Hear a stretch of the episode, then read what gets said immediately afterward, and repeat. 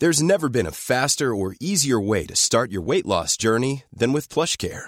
PlushCare accepts most insurance plans and gives you online access to board-certified physicians who can prescribe FDA-approved weight loss medications like Wegovy and Zepbound for those who qualify.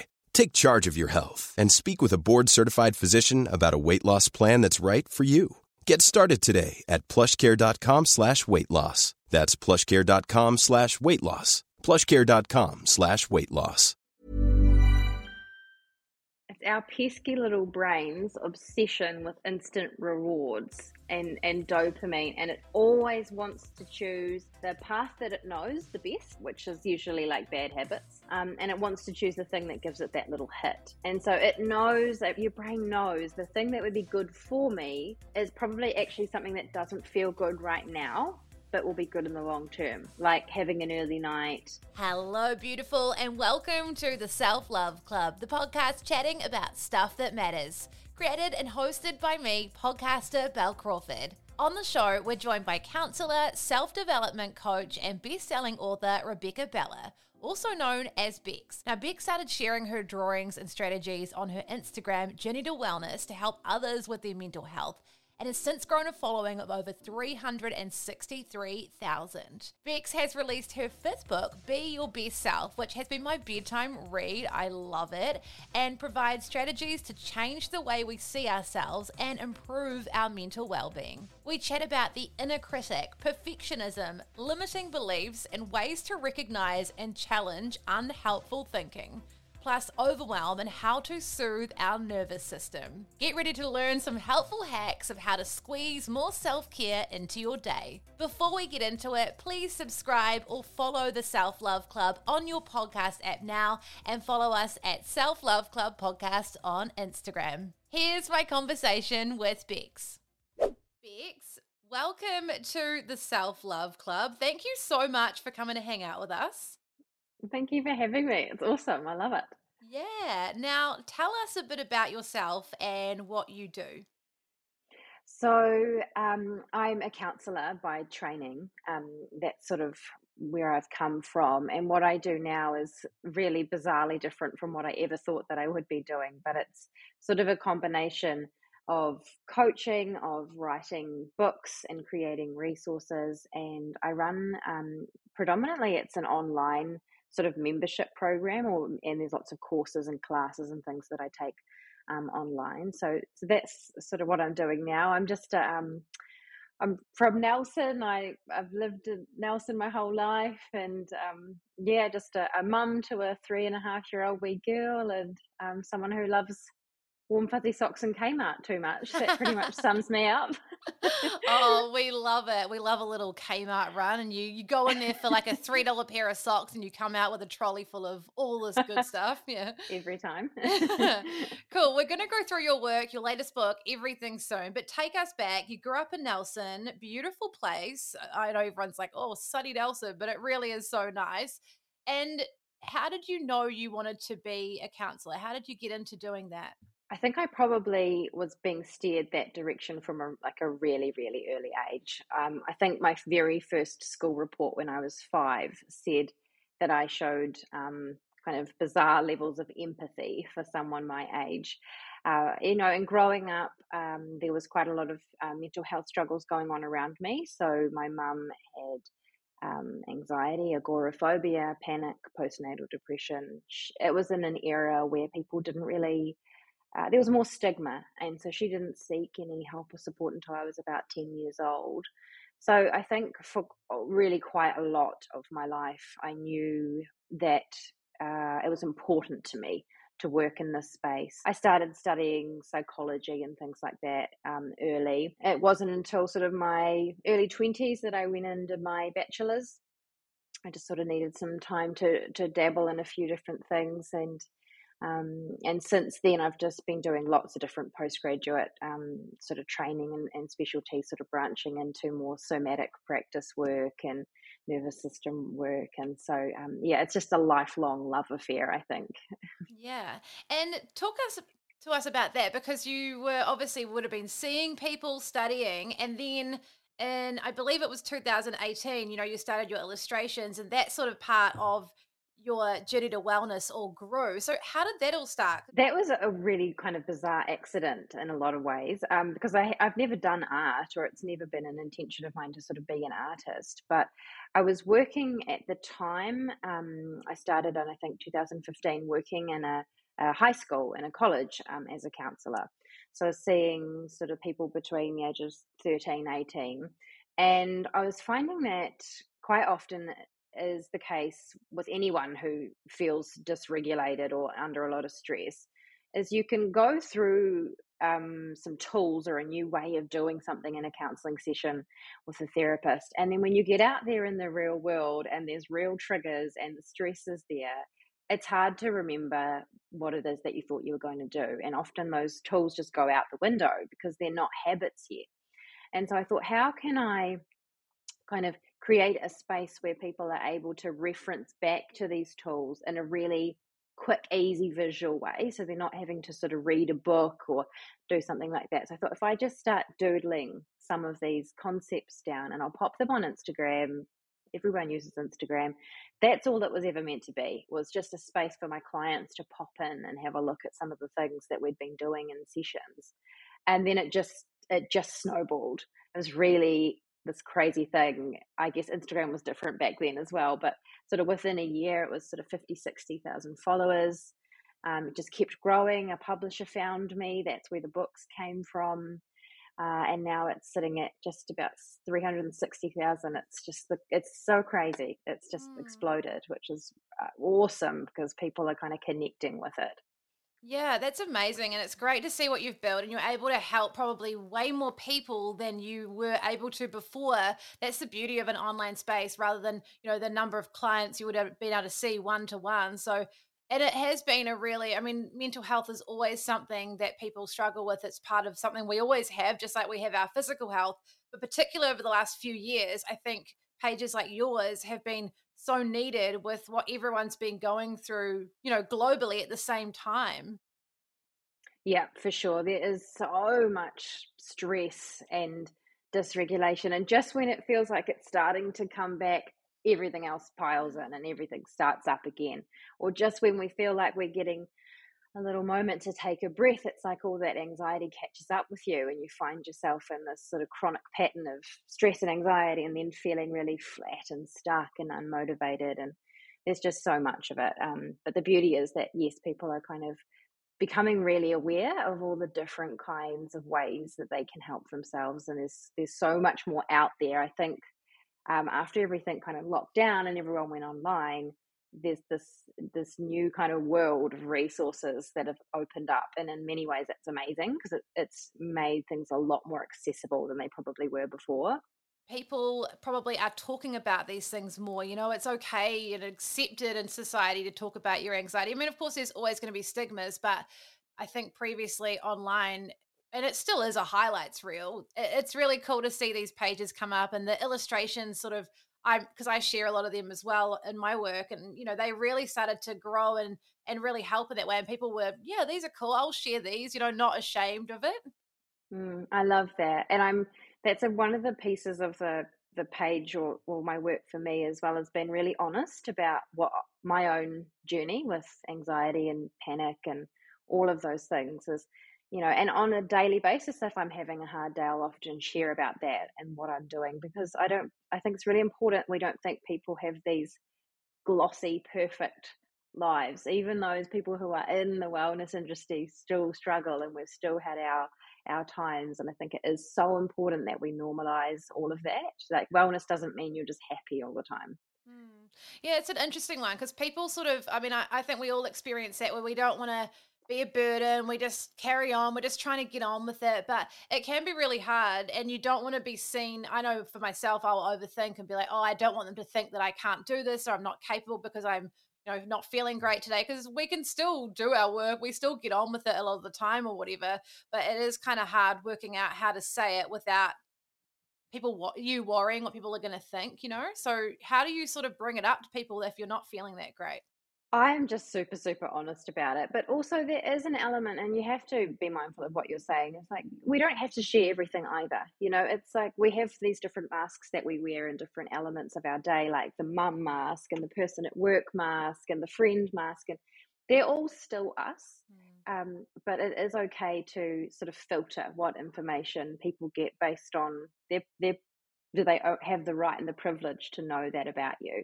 And so I do pick who I share the depths of things with, but I do think it's important to be able to say as well, hey, this is where I'm at, and maybe this is what I need as a result of it. So if I was doing that in a work context or something like that, I might not necessarily go into all the nitty-gritty, but I might own, hey, I'm in this space, this is what I'm going to do around that, can you support that? Yeah. Now tell us about your latest book, Be Your Best Self. You were saying before that for you, this is actually a bit of a vulnerable one. You know, you're feeling nervous about it. I mean, it's so beautiful. I think you should be really proud of what you've done. Thank you so much. I am so proud of it and I love it, but it has been by far, because this is my fifth book out, it has been the scariest one. Partly I think to do with the others are really kind of fully illustrated, like every page is an illustration and there's a little bit of text and bits and bobs that goes along with that, whereas Be Your Best Self dives a bit deeper on a lot of sort of nitty-gritty topics and challenges that we all face, and it's more of a read. And in that way it's like, oh my god, you know, I'm putting out not only some of the stuff that I've been through and what has been in my head, but it's like, here's kind of some of the ways that I work with some of these things. And that feels really like, oh, I'm going to get judged on this. Please like it. So that little part of me comes up, you know, that like imposter syndrome and all of that has popped up around this book, which is super ironic. Yeah. I want to chat through that. But it's kind of interesting because usually when you're seeing a counselor or a therapist, you know, they're not really bringing up their stuff. It's all about what you're going through and it's the impartial. So for you, is it a bit, I mean, you're obviously an open person and your work, you know, work these days isn't always linear, that we do this and it looks like this. And now you have, you know, you're an author, you've got your books, but do you find it's a shift for you from perhaps your other books where you were giving bits of advice and perhaps in your work where you're giving advice and listening to actually then having to flip and like share the insights behind the therapist, I guess? Yeah, I always split those pieces of me almost. Like I'll share some of my personal side of things and my own experience in certain contexts and keep that out a bit more in others. And I guess therapy or one-on-one coaching is one of the places where I'm much more mindful about how much of it comes in or when, because it is so important that it's like we're not overburdening someone else with our story or just telling it because, oh, hey, I've been through this too. So it's finding that balance. But I have also found that the response around when I do share parts, not in one-on-one, but to the wider audience, it makes people feel validated and normal. And it's like, oh, okay, this is a thing. You know, other people go through this too, because often for others, that's a real hidden part or a shame part. They exile it to the shadows, you know, and I think it's could be quite useful to bring that out into the light. No, totally. I think, yeah, it's one thing to share advice, but then little bits of sort of, I guess, relatable personal experiences. Yeah, people feel seen, and that's, what do they say? Like vulnerability makes everyone closer together, right? But so it's brave to be vulnerable and put yourself out there. You mentioned, you know, the imposter syndrome, which I know probably is a bit different as well. It kind of links in with the inner critic, but talk to us about that because it's something that I know a lot of us, probably everyone struggles with, but some more than others perhaps. Yeah, for sure. I think everyone has an inner critic. I think just some of us, you know, their one has like a megaphone and it's just always there. So this inner critic is one of the things we talk about in the book, and we all have one, but it's important to realize that it's kind of ultimately not your core self. It's not you, and it's often not true. It's not feeding you information that is useful or true.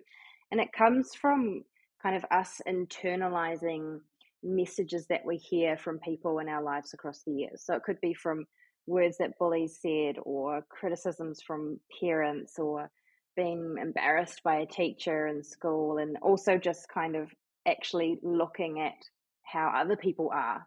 So you might have had a mum who was always dieting, always talking about her body and the size pants she was in, or, you know, a dad who was always worrying and doing that outwardly. And all of those things teach our inner critic basically how we're going to start to speak to ourselves. So we all have one, and it is a really, really normal thing. But I think sometimes they just get in the driver's seat and they really take over, and that's where we got to jump in and do some of that work around kind of, we can accept that this is a part of us, and maybe you've served a purpose in the past for some kind of trying to protect me from something, but right now you can hop in the back seat because you're not needed. Yeah, and something which in your book you talk about is, you know, unhelpful thinking styles, and from the inner critic stuff, you know, thoughts are not facts. And that's something a lot of the time, I don't know, it took me a long time. I remember, everyone's different, but being younger and sort of thinking that everything everyone said was true. And I would internalize a lot of that stuff and think, oh, well, I am that. If people, you know, people would say things, or if you got bullied or whatever, you'd think everything was true. So then even as an adult, sometimes the thoughts you have, realizing that they're not always true, they're not always facts, and you shouldn't believe everything you think. It is hard to separate that sometimes. Yeah, for sure. It's like most of us don't know how to do that initially, and we have to kind of develop this like filtration system, don't we, of like, this is the stuff that's relevant, this is what I want to take on and believe, and that we actually can filter out the stuff that isn't useful, and we can decide not to take on board something that someone says. I was exactly the same. Like if I received criticism for anything in my life, it massively impacted the way that I saw myself. It did not occur to me that I could put that aside, or I could say, that's actually about you, you know, that's a you problem, or this is just your opinion. And that can also come from kind of a lifetime of people pleasing or being really attuned to others' emotions. It's like we kind of forget about our own needs and wants and just really kind of absorb everything around us. So it's definitely a skill. Takes a long time to learn. Yeah. What are some of, we'll go through some strategies soon, but what are some unhelpful thinking styles? And I know you do, you've got these beautiful little pictures in the book to display this. So what are some of those? So there's lots of them. Things like catastrophizing is one, and that's one that worries and anxiety loves to do. And it's not to say that in a shaming way, like, oh, you're making a big deal out of it, but our thoughts do that. We think of things in extremes. And we also do a lot of filtering. So that's when we kind of filter out all of maybe the positive things we hear about ourselves, and we latch on to anything that's negative. And that really fills in with our confirmation bias. So we actually look for information that supports, like, oh, we're not a good person, or we're anxious, or we're awkward. We find that information. So things like that. We also do a lot of personalization as another thinking style many of us get stuck in. And that's when we kind of assume that maybe someone else's mood is about us. If someone's angry. I honestly have done that so much, like for my whole life. Yeah, being like quite empathetic and sort of picking up on people's moods and everything, and always thinking it was my fault or I'd done something wrong, and then having to learn about that. Yeah. I think that comes with the territory of either being like kind of a people pleaser, or even an empath, or like a highly sensitive person, is that attunement. And sometimes that's just something we have. For other people, that can be linked to past traumas, and we get stuck in something called a fawn response, where we're actually constantly having to scan others and get a read on like how they're feeling and how we're landing with them, and we're constantly adjusting our own behaviors to keep other people happy. And personalization as a thinking style fits that one big time. Another really common thinking style is shoulding. When you should on yourself, or you should on others, it's like, they shouldn't have done that, I should be doing this differently, he should know that, and they should know that I want this. And so there's so many different ones. It's not about finding it and going, oh my God, what's wrong with me? You know, I'm doing this again, for goodness sake, doubling down on the way we feel. But it's just about going, oh, hey, there's that again. Oh, that's really interesting. Okay, that's popping up. What's this about? What's happening here, and what would be a different way of kind of looking at it? So doing that with a lot of curiosity and compassion. So what are some ways that we can challenge our unhelpful thinking styles? So I always think about this in two different kind of directions. And one is we can take that kind of brain-based approach of actually challenging the thought. So you might write it down. You might ask yourself a bunch of questions like, you know, is this a fact or an opinion? What else could be true here? What's more realistic? What's more helpful? Where does this come from? You know, we can go into that, then kind of rewrite the thought into something that is realistic and more helpful. Some people gel with that really, really well, and that works, and it helps them just to begin to sort of shift into more strength-based or just more compassionate thinking. The other path that can be really useful is more of like a mindful acceptance approach, where we kind of come to just observe that these things are coming up. We can kind of witness them without judgment, without trying to change them or fix them, just to simply kind of notice them and try to create a little bit of space between us and the thought. So instead of, I have the thought and now I feel crap and now I'm acting on the thought, we just sit for a moment and notice it. Notice the emotion that comes up around it. We don't need to buy in. And I use lots of different like funny little analogies as to how we could describe those thoughts. You know, like we think of them like, you know, infomercials that pop up, you know, when something pops up and some woman's trying to sell you like a crazy can opener and we kind of mute the TV or whatever. Our unhelpful thoughts are a lot like those infomercials that pop up, and that they don't really help us. We don't have to buy into them. We can kind of just turn the volume down on them. They don't need our attention any more than that infomercial does. So that's more of that kind of mindful based approach, which I quite like. Yeah, that's really good advice. And obviously these things you just need to keep trying and practicing, you know, when you have these thoughts or, you know, using those strategies you've just mentioned now. Have you seen in your experience if these thoughts, like I know for myself, I'm so hard on myself. I actually got diagnosed with ADHD last year. And so for me, I never thought I had it because I'm from a family of people with ADHD, but mine looked different. Whereas I learned that the stuff about being hard on yourself, you know, it was called concept of self, the psychiatrist said, and, you know, the being really hard, like everything I do, even though it's good, I'll think it's bad and I'm a failure. And I know a lot of people will struggle with that, but it was actually so hard. It made things awful. You know, I'd do something good and I couldn't enjoy it because I just felt so much. Ugh. So, you know, through trying these things, do you think you can actually almost like reprogram that? Because I've found that mine has got a bit better, but is it just something sometimes you are born with and it's just like trying to get rid of it or, you know, like work on it? I definitely think you can reprogram these things.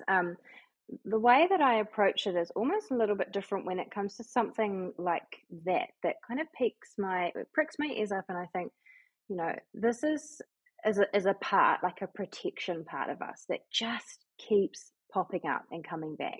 And that protection part might be like a jealous part or a comparison part or a worry part, or your one might be quite perfectionist, you know, like it's hard on you, those inner critic parts.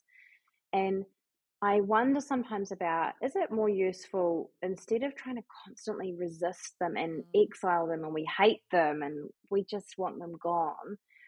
And then they keep coming back, of course, right? Because whatever we resist just persists. It's doing something there that's like a protective mechanism. So it's really habitual when it's in that way. Like it was almost not conscious. It just pops up completely out of the blue often, and it's a real subconscious driver. And in that case, quite often there's just something we need to resolve at a different level. It's like often an old pattern, maybe from childhood, maybe from being in some kind of going through something that was traumatic. And it's like these parts of us develop in order to protect us and to keep us safe. And initially, maybe they did a good job and they did that. But now when they pop up, they are not helpful anymore. They're harmful, if anything.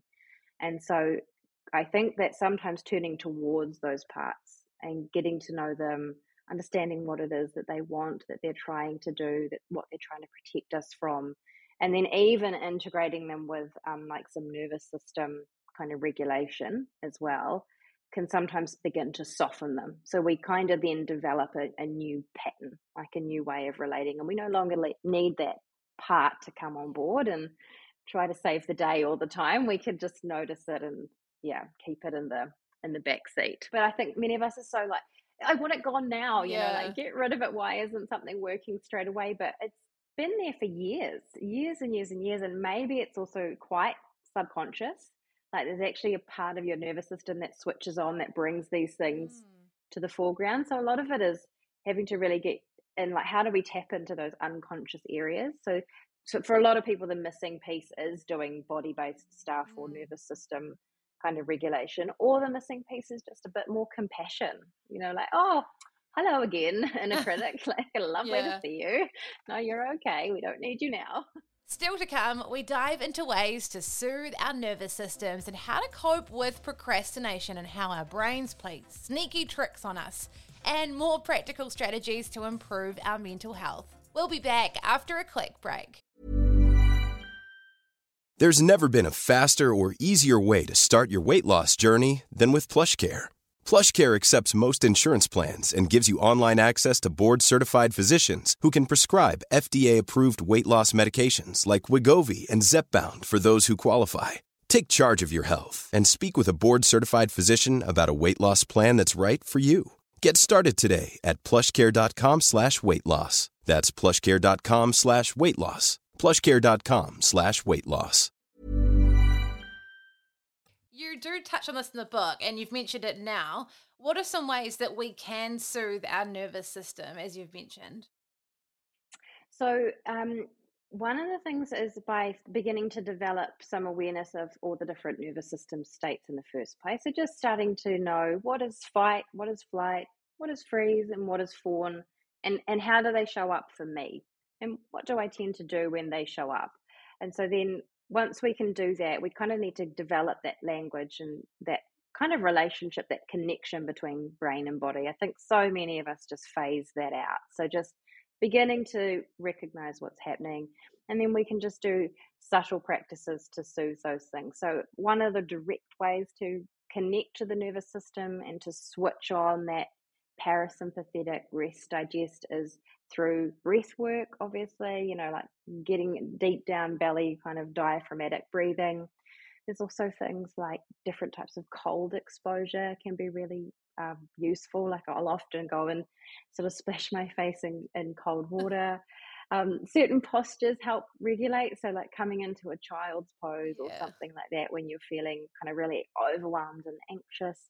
And a lot of the time when it comes to that stress, anxiety, anger side, before we kind of calm, we also need to, like, we call it like complete the stress cycle. So we kind of need to get those stress hormones out. So sometimes that is like going for a run or shaking your body or doing something like that, and then coming into, you know, some breath work or some nice yin yoga or something like that.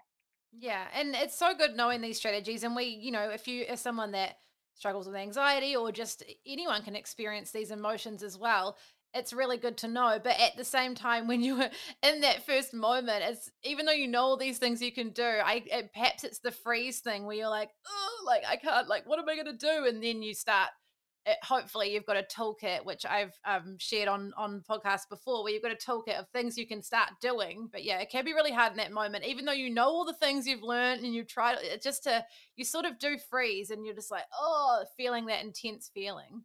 It's so hard, and you just get hijacked by it. And in those moments as well, I guess to like give yourself a bit of compassion, because your thinking brain goes offline when you are really, really anxious, or when you do get really overwhelmed by stress. So if you go into that place in the nervous system, you're also more in your emotional brain, the limbic system. So we just like lose it. We just like, what are we meant to do in these moments? And often we do just instantly revert back to old patterns, old kind of unhelpful strategies, or, you know, trying to fight the anxiety, push it away, fix it, all of those approaches that actually make it worse.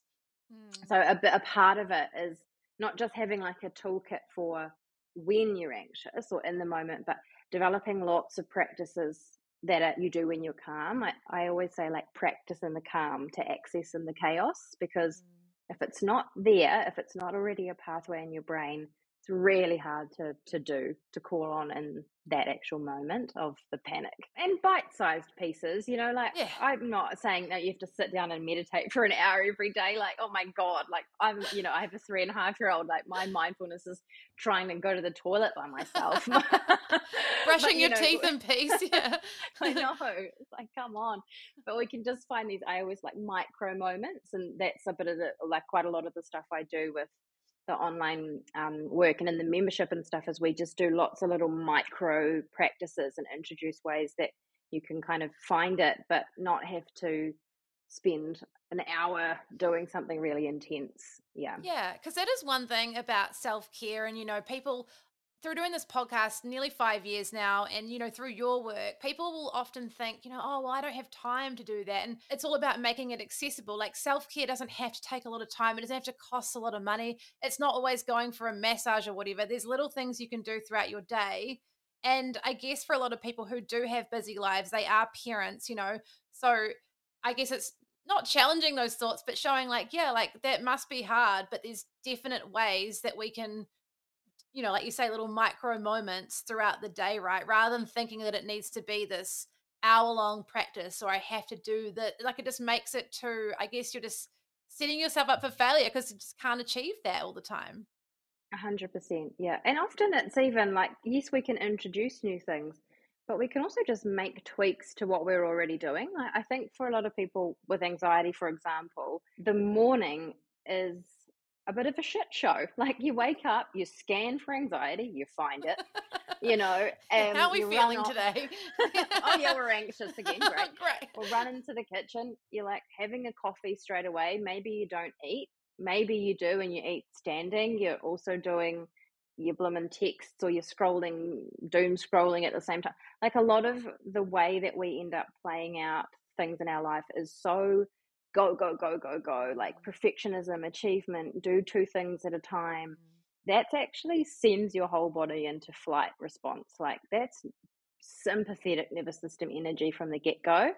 So, you know, what would it be like just to swivel out of bed and take 3 belly breaths before I put my feet on the floor? Like what would it be like to have breakfast, like overnight oats ready, to not have coffee and to have tea or have a herbal? And see, like just such small switches. What about not doom scrolling straight away? You know, just tiny things we can do.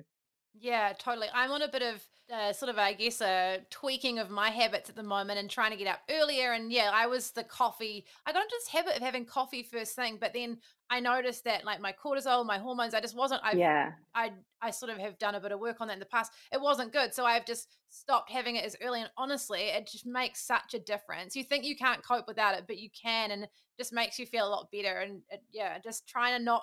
It's so hard when we like, I feel like all of us have phone addictions these days to whatever level, trying not to spend that time in the morning. I heard something where it's like, why are you giving that time to everyone else's lives and you're not focusing on, you know, your own life and setting up your morning and your day for a good day? You know, you're giving it away to everyone else.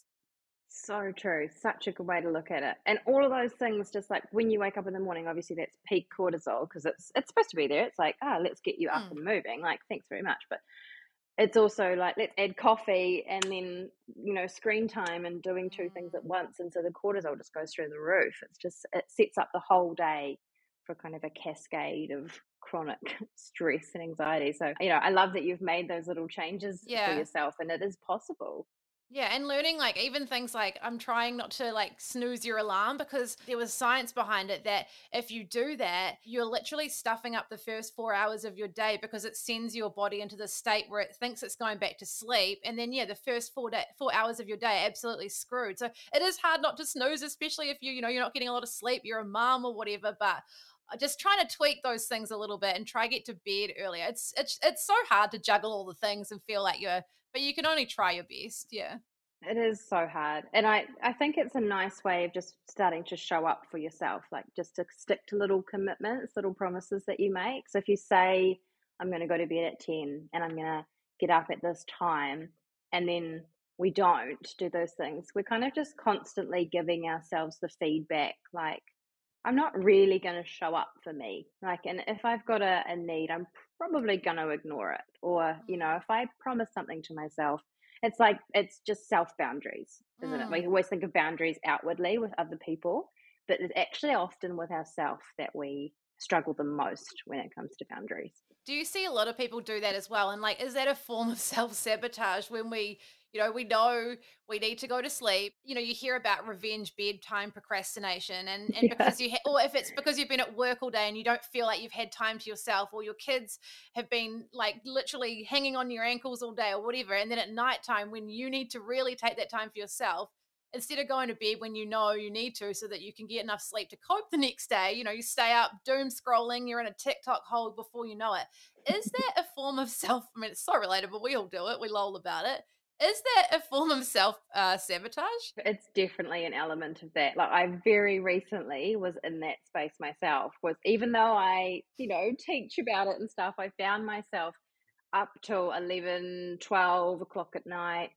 And I keep saying, like, I just need some time for just me, not serving other people, not mumming. I just want to do this. And what this was back-to-back, like, binge watching Netflix, you know, like just doing really kind of mindless stuff that it feels like it's soothing your nervous system, but it's actually not. It's distracting you from your stress, but it just sits there waiting. And so at the end, then I can get to sleep at night. And I kept saying to myself, but I have to do this because I've got no other time for me. But I had time. I had 4 hours of binge watching things. That's 4 hours of time, you know. So I recently switched that. And now it's like, if you end up doing some different little practices, like a yoga session or reading a book instead, or having a herbal tea or going for a walk, suddenly all of this time opens up and you can sort of start to see the little shifts happening, like feeling better, sleeping better. And I think then it helps us to kind of get that self-sabotage out the way. But I see that as the inner critic playing a part in self-sabotage. So it goes, oh, just watch one more episode, you know, like we deserve it. It's been a day. And so, yeah, okay. And then at the end you go, you are so lazy, you never do anything, like you blah, blah, blah. That's actually the inner critic. So it's not even you doing like self-care. It's your inner critic coaxing you into behaviors so that it can then slam you for it when you finish them. Yeah, and we can be our own worst enemy because we know, like, I've been making a real effort to get to bed earlier because sometimes I do have struggles sleeping. So and I was in a really good patch, and then it was the weekend, so you're like, I'm going to be naughty and stay up late, even though like it's the weekend or whatever. And then come, you know, the week, you're like, why did I do that to myself? It can stuff up your week a little bit, and even though you know better, it's almost like you're your own worst enemy, and you'll do it anyway. So what's that about? Like, why do we do things? Like, why do we do that when we know we shouldn't? It's our pesky little brain's obsession with instant rewards and dopamine, and it always wants to choose the path that it knows the best, so like whatever it's done a lot of, which is usually like bad habits, and it wants to choose the thing that gives it that little hit. And so it knows, that your brain knows, like the thing that would be good for me is probably actually something that doesn't feel good right now but will be good in the long term, like having an early night, like having a herbal tea instead of a coffee in the morning, those types of things, right? But because it's a longer term gain, the brain wants to do the thing that gets the instant hit, the instant reward, and it wants to stay in its little pathway. So it's almost like we have to get one up on our brain and recognize it's going to want to do this, recognize it wants to fall into the familiar, which feels safe and comfortable, even if it's damaging. And then see if we can, you really kind of intentionally and purposefully bring ourselves over to the thing that gives us the more long-term gain. And maybe we have to do that with like little rewards for ourselves. I think we kind of need to get like, you know, enforce those pathways. Like, if I do this for a week, then I'm allowed to do X, Y, and Z at the end of it or something. We need to link it somehow. How can we have some little better habits, like for yourself, when you know, you were watching Netflix, binging, and it was your time? How did you stop doing that?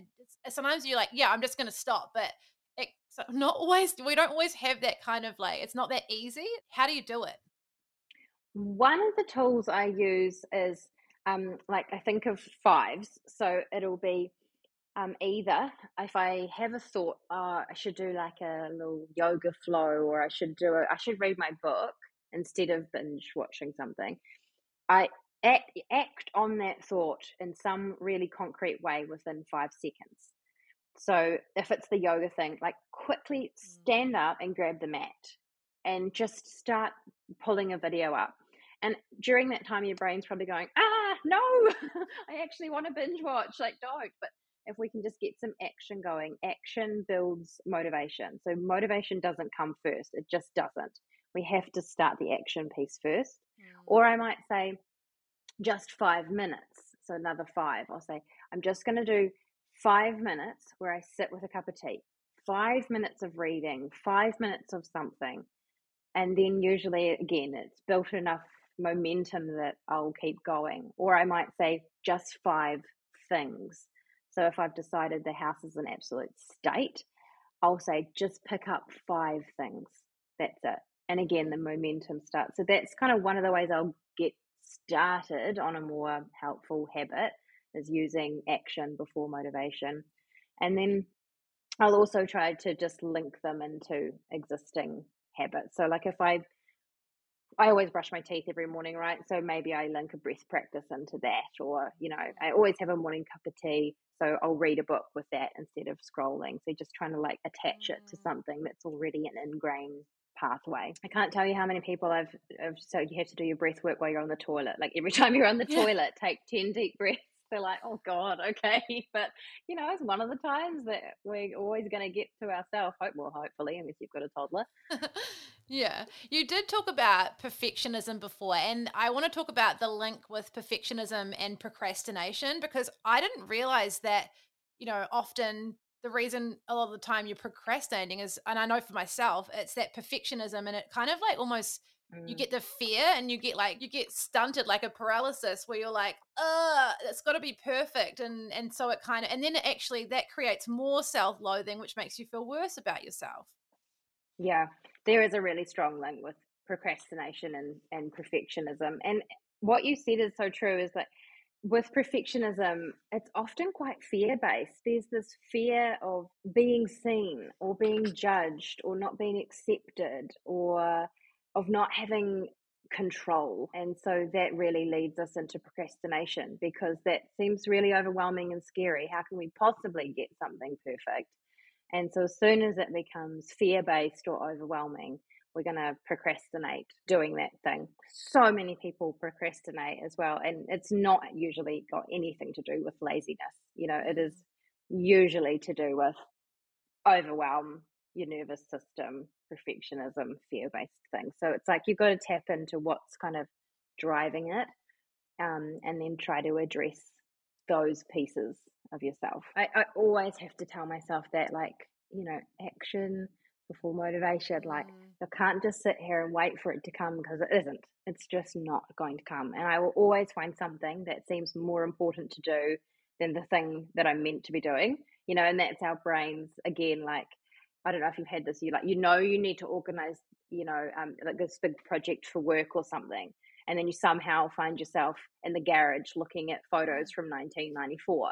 And you're like, what just happened? You know, but your brain just wants to do the thing that feels more comfortable. Yeah, it is about sitting with the discomfort, action before motivation, maybe using those kind of 5, 5, 5, 5 type rules. And then with perfectionism, what I will usually get people to do as well is begin to do things imperfectly on purpose, and to sit with the discomfort of that.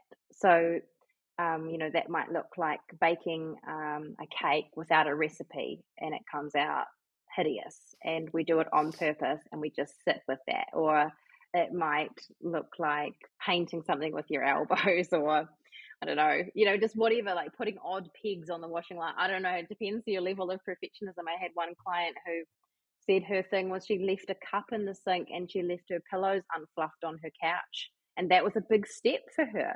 That was how, strong that control piece was for her. And that was actually linked to old traumas around needing control. It can be about working on actually what's the driver behind it, working on the real deeper stuff, as well as just gently challenging, like, it's actually okay to do things messy and I won't die. I think for a lot of us, you'll think it has to be perfect from the get-go, but that's not how it works. You just got to say it's like writing a book, getting words out there, you know, for an example, like you're not going to have the finished product when you first write it, but sometimes that might be the mentality that you have, which then stops you from doing and acting. But yeah, just like you said, those are really good tips for challenging that and just getting started anyway. And messy's okay. Like, you can fix it up. It doesn't have to be like an amazing, you know, painting at the beginning, like a masterpiece. Yeah, exactly. I can feel my perfectionist come up every time I pick this book up. Like, I look through it and I'm like, oh, I wish I had said this, or I kind of wish this. And but then I often think, you know, it's actually better. It's just better done and out there in the world than still trying to get it perfect and it's sitting on my computer in 3 years' time, you know. So we just have to sit with it. Yeah, well, they say done is better than perfect, right? It's like, yeah, I like that. What is a highly sensitive person? Because I feel like everyone probably thinks they are a highly sensitive person, because we're all sensitive people out there, but what is it? Yeah, so it's not like a diagnosis or anything. It's just kind of a set of personality traits. And I think about somewhere around 30% of people are highly sensitive people, and often it's there's an empathic piece to it, so it's kind of your ability to attune to what other people are thinking and what they might be feeling and kind of the vibe of the room. And in that sense, when you like scan the brain of someone who's an HSP versus someone who doesn't consider themselves that way, you see like a lot more activation in all the mirror neurons in an HSP's brain. So we literally feel kind of what other people feel, and like it lights up all these kind of emotional mirror neurons in our brains. And it's also, there's an aspect of highly sensitive people that it's quite sensory. So you might get kind of overloaded easily with, you know, mine is, if there's a tag on my clothing, or if the extractor fan's on for ages while I'm cooking and then that gets turned off, it's like this sudden feeling, like those sort of, we can get kind of, you know, stimulated really easily. A lot of these things all, I guess, are linked. What about with people pleasing? And there's a whole chapter in here, and again, we're going to have to get you on again, because it's just, I look at all these chapters and I want to go through so many things, but there's no point trying to not do it all properly, and you may as well spread it out. But talk to us about people pleasing, because I feel like a lot of that's linked in with, you know, the inner critic, the perfectionism thing, HSP, like the unhelpful thoughts. So talk to us about people pleasing, because honestly, I don't want to like say it's a gender specific thing, because people, whatever they are, do it, or whoever they are. But I think with women especially, I guess historically we've been raised to be people pleasers a lot. Yeah, there definitely is that component. I work with so many women who consider themselves people pleasers. There's like lots of different reasons why it comes about. And for some people, it comes about through like a fawn response or past traumas, or it might have just come about, you've been bullied a lot in school, or you've been in like a toxic work environment, or maybe you grew up around parents who were, you know, one minute they're angry, next minute they're withdrawn. And so we really attune to how other people are feeling. And then we also start to kind of really link our own sense of kind of worth to pleasing other people, or what other people think about us. And it becomes something we're really preoccupied by, is thinking anyone else's emotions are about us, and really internalizing the things that other people say about us. That it's such a common thing, and gosh, you know, if you feel like this is you're not alone. But it is hard, because it does result in you putting aside your own kind of needs, and often having real trouble with boundaries and things like that. But the beauty is it can be healed from, you know, we don't have to live a life that is dictated by how everyone else around us is acting and perceiving us. What are some things people could take away from this conversation, you know, start just to work on in terms of if they do struggle with people pleasing and they are, like you said, you know, putting the needs of everyone else first, which as women, mothers, men as well. I don't want to gender this at all because I feel like everyone can experience things. But, you know, there's often a perception that you're meant to put everyone else first. A mum's meant to put her kids first. And of course they care for them, but you need to put yourself as a high priority as well, because otherwise you're just no good to anybody. And it's just challenging that perception, because I think sometimes when you do set those boundaries or you are not people pleasing as much, a lot of people around you don't like it because they're benefiting from you not having good boundaries or that self-love for yourself. So true. I think that's probably the hardest part of the journey. Like, it might start out with just starting to get to know when that part of you comes up and recognize, oh, okay, you know, that's my people pleaser part. I know where this is coming from. I'm kind of trying to mind read here and imagine what she's thinking, or I'm doing this. And just first noticing it, sitting with it, taking a pause before you react, thinking about what do I want? What do I need? Mm. But the hardest part, when you follow through and you maybe begin to put yourself first, or you begin to put boundaries in place, is the feeling you get at the end initially feels like guilt, and it feels so uncomfortable. And maybe it rocks a couple of relationships a little bit when you start to put boundaries in place. And so that's really hard, and it makes you want to just retreat back to the safety of people pleasing. So you kind of almost want to get someone alongside you to support you in that, but to remember that a little bit of discomfort is sometimes a really good thing. Like, sometimes it's a signal that you are changing for the better. And we just need to sit with some of that, but continue to sort of put our needs out there, get to know what our needs even are, you know, put our boundaries out there, take those pauses. And before you say yes to someone all the time, you know, I like saying, like, when you say yes to someone else, often you're saying no to yourself. So we can flip that. When you do say no to someone else, it means you get to say yes to you. And just like you said before, it's actually really important that we kind of have a topped up cup ourselves. Like, a lot of people think it's just other people's needs matter more, or their whole identity gets wrapped up in being the helper, the fixer, the family therapist, you know, all of that. But how can you even serve others if you're depleted?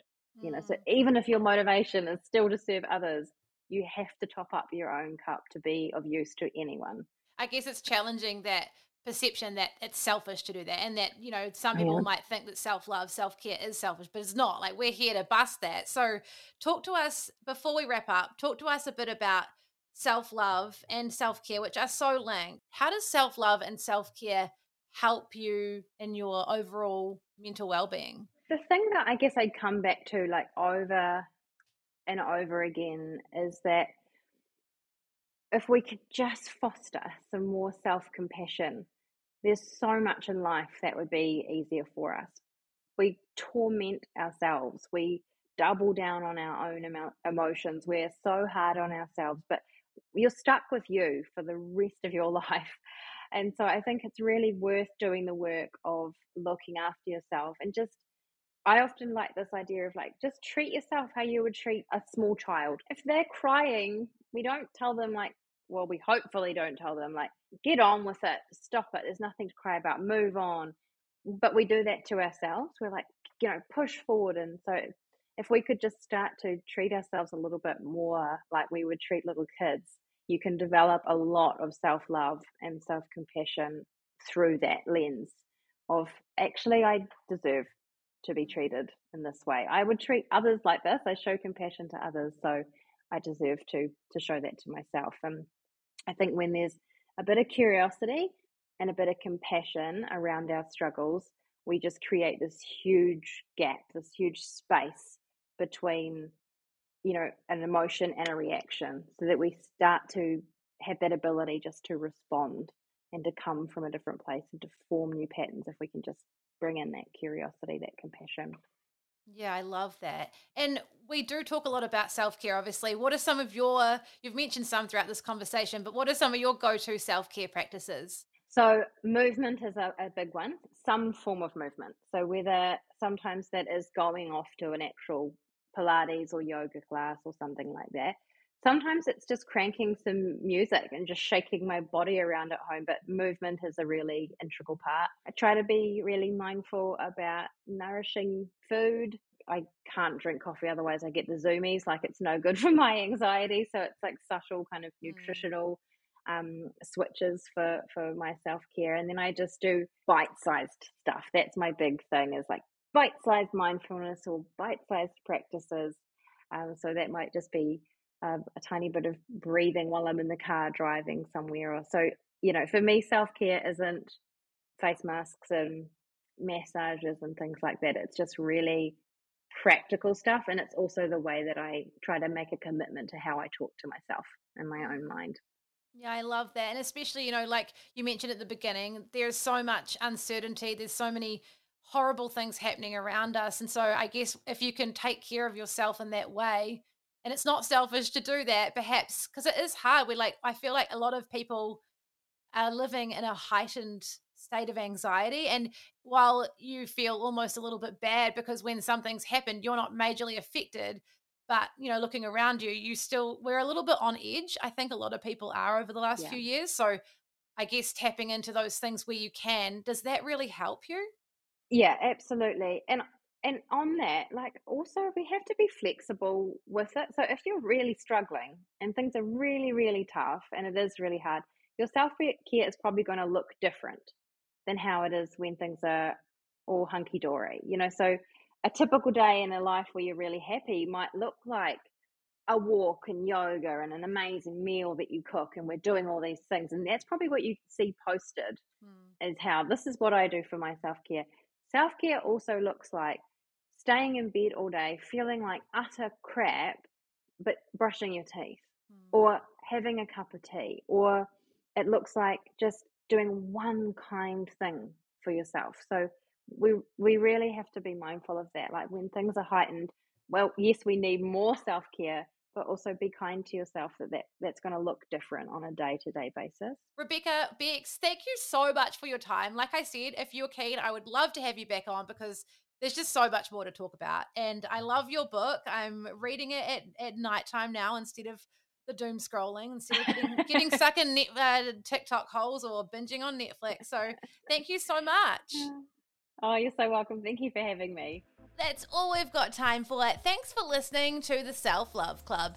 Find and follow us on Instagram at selfloveclubpodcast, where you can watch videos of this conversation and keep up with our content. I'm at bel_crawford on TikTok, and you can join our private Facebook group. All the details for these are in the show notes. One of the most helpful ways you can support us is to subscribe or follow on your podcast app and select automatic downloads. Leave us a 5-star rating, and if you're enjoying listening, write us a kind review. This helps others find us and also helps us out in the charts. Plus, send the link to a friend, someone who you think will enjoy listening, and you can tag us in your Instagram stories. Show us where you're listening. New episodes are released every Monday, available from 5 a.m. New Zealand time.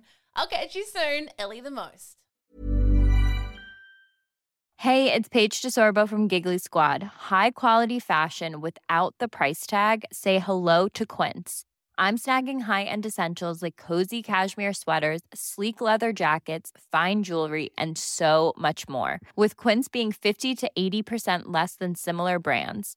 And they partner with factories that prioritize safe, ethical, and responsible manufacturing. I love that. Luxury quality within reach. Go to quince.com/style to get free shipping and 365-day returns on your next order. Quince.com/style.